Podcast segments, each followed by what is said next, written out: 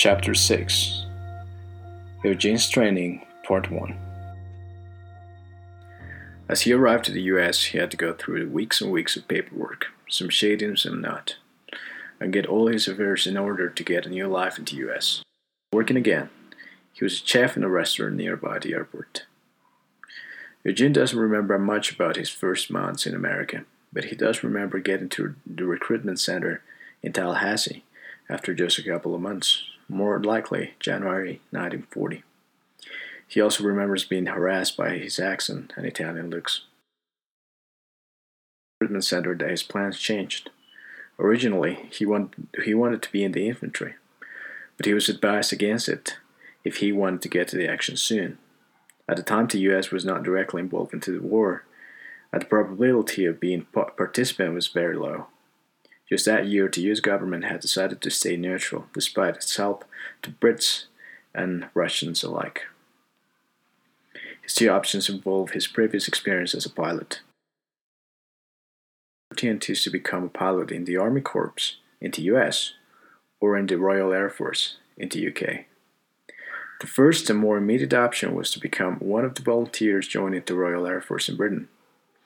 The option was open to every pilot in the US and perhaps around the world to join the Brits in such a desperate time. The, the Battle of Britain had not started yet. It would start almost half a year later in July 1940. But Britain was already well aware of its shortage of pilots. Force had decided to allow volunteers, especially from the Commonwealth and the US, to be part of their flight squadrons. The training was fast, and the possibility to stay alive was very low. Directive number 1 for the conduct of the war by the German army, dated 31st of August 1939, instructed the invasion of Poland on the 1st of September as planned. Potentially, Luftwaffe operations against England were to dislocate English imports, the armament industry, and the transport of troops to France. Fear the most. They have seen the power of the German army, and after the invasion of Norway the same year, Britain stood alone against Hitler. This would result in what was called the Battle of Britain. Joined the Army Air Force Cadet Training Program through the CPT program. At the time, pilots would have to go through the CPT training program ran by civilians, and once they have completed it, usually after the first solo flight, they would apply for the Air Force Cadet Training Program. The process was simple to start if you knew the right people, Eugene did. But the program would eventually get extremely difficult once you were part of the military as a cadet. That's when things got complicated. Eugene decided to stay in America and joined the cadet training program. Britain was good, but Eugene always thought staying in America would give him better chances to stay alive. He always used to say, Call me a coward, but I made the right option. That's why I'm still alive. The CPT or Civilian Training Program took him to a small airfield north of Tallahassee. A stubborn and old Floridian pilot, all of his money, he was accepted into the program without much problem. He also had the advantage of requiring less hours and less training. In fact, he was to do his first solo flight just a month after, after starting. Taylorcraft BL 65 a 65 horsepower single engine with enough maneuverability to be considered an aerobatic plane. The flight training was simple for Eugene. The Taylorcraft was very similar to the Piaggio, the same power, same landing gear, and with simple systems that Eugene was used to. For him, a lot of memories. The landscape was different, the structure was different, but the flying felt the same. Since his last flight in Italy, he was able to control the plane and landed it a couple of times. In less than a week, he was working on short landings and short takeoffs, and finally getting his first experience at inverted S and other aerobatic maneuvers. It was all getting there pretty fast. The Taylorcraft BL 65 rapidly became his favorite plane. In less than a week, he was already doing advanced navigation, VFR flights around Florida, and some other maneuvers. Eugene's weeks in the CPT program were more focused on communication, making sure he was fully aware of the rules and regulations of civilian aviation in the US. Room next to the airport. He would also make sure to stay as many hours as he could in the newly communication cabin, which would be an ATC cabin in today's standards. The instructor would often advise Eugene to spend some hours listening to communications from the airport. As English was not his native language, he would often struggle to understand the communications from the loud cockpit of the plane. His days were simple.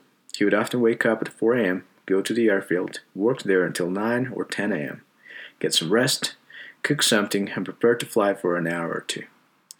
The weather in the region meant that he was often stuck in the ground due to high winds or excessive rain. After his flight, he would study for the rest of the afternoon until 6, when the airfield was closed. Then he was in charge of cleaning some hangars again. He would then go to the cabin and try to get some comms training. During the weekends, he would stay in the airfield as much as he could listen to communications. The training lasted a couple of weeks. His solo flight happened sometime between February and March 1940. Trying to remember dates as his reference points, for example, New Year's Eve that year, was spent cleaning kitchenware in the airfield and studying. Not a lot of fun for him. I know a lot of things to remember it for. Solo flight, he was referred to the Aviation Cadet Pilot Training Program in a place called Marshfield Elks Club. As a pilot with experience, Eugene became a cadet. They were to become second lieutenants and earn their silver pilot wings. Classification Week Early starts were to become a routine for Eugene's life for the next decade or two. To go through a very short but incredibly picky two week classification process before going to, to the pre flight stage. Get ready for the routine of the day, which included several physical and mental exams. We would do everything as a unit wake up, shower, eat, go to training, get tested, eat, and sleep. That was my day. That was the military. We wouldn't sleep that much, Eugene said. What we would do was to smoke a lot. It's funny how it all worked. We were damaging our lungs and getting tested. It was all a mess, but we didn't care that much. In fact, we really didn't know we would be damaging our bodies by smoking. It was like chewing gum, nothing bad. That's the way it was back in the days. A lot for Eugene and everyone thinking of becoming a pilot. The test would determine whether or not they would be accepted into the pilot training program. They were also related in a scale from 0 to 9. This rating, if positive, would determine if they would be suitable to serve as bombardiers, navigators, or pilots. Eugene grew more uneasy at the prospects of failing the exams. He was particularly worried about his sight. I used to believe I never had enough good sight as my fellow cadets. It was something I took from Italy. I used to remember the times when Hans was able to see the runway before I did. I was always scared my sight was not good. Other cadets, they they would often try to determine who was the fittest to become a pilot. We all wanted to become a pilot, we would play games to see who was more capable. We used to have some games we heard about from older cadets or corporals and surgeons who were there in charge of us. A game where they would sit in a bunk, the three of them. Then other cadets would stick pieces of paper with some phrases or numbers across the room. The cadets sitting would try to see the numbers or whatever was written on them and get all of them correctly. That was a way to test their side against others. Eugene used to say, When I play, I was barely able to see the numbers. I couldn't sleep all night because of that.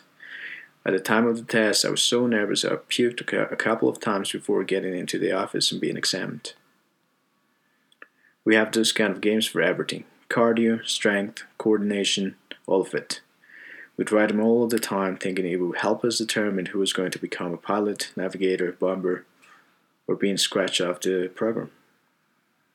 It was all mental game from there. I understood that comparison with others, with others is perhaps the biggest hit to your confidence. From those two weeks onwards, I would just try to do my best to overcome my flaws.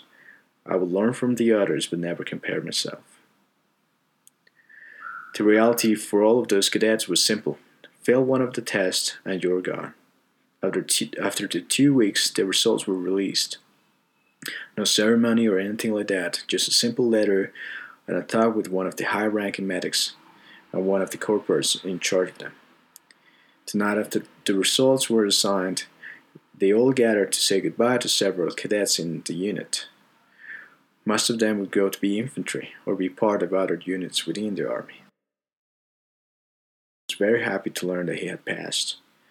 From there, patience was the key. Was the key. All of the cadets suited to flight would have to wait an, an average of two months to get into the pre-flight stage.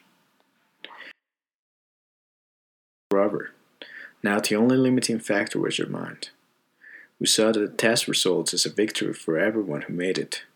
Only three in my unit did. Unfortunately, the military didn't see it like this. We thought we were gonna have a break or something. Instead, we all got assigned to the kitchen and kept busy from sunrise to sunset with physical training, guard duty, and KP. There was no rest, which meant that we were in the lower ranks crappy days and shitty tasks to do. We really learned how to understand to be humble and grow used to the military life. After just one month, Eugene and another member of the unit were embedded into the pre-flight course in Maxwell Field, Alabama. The letter arrived in the morning, and by afternoon, both were directed to the barracks to pick their belongings. This when they officially started to train to become pilots in the Air Force.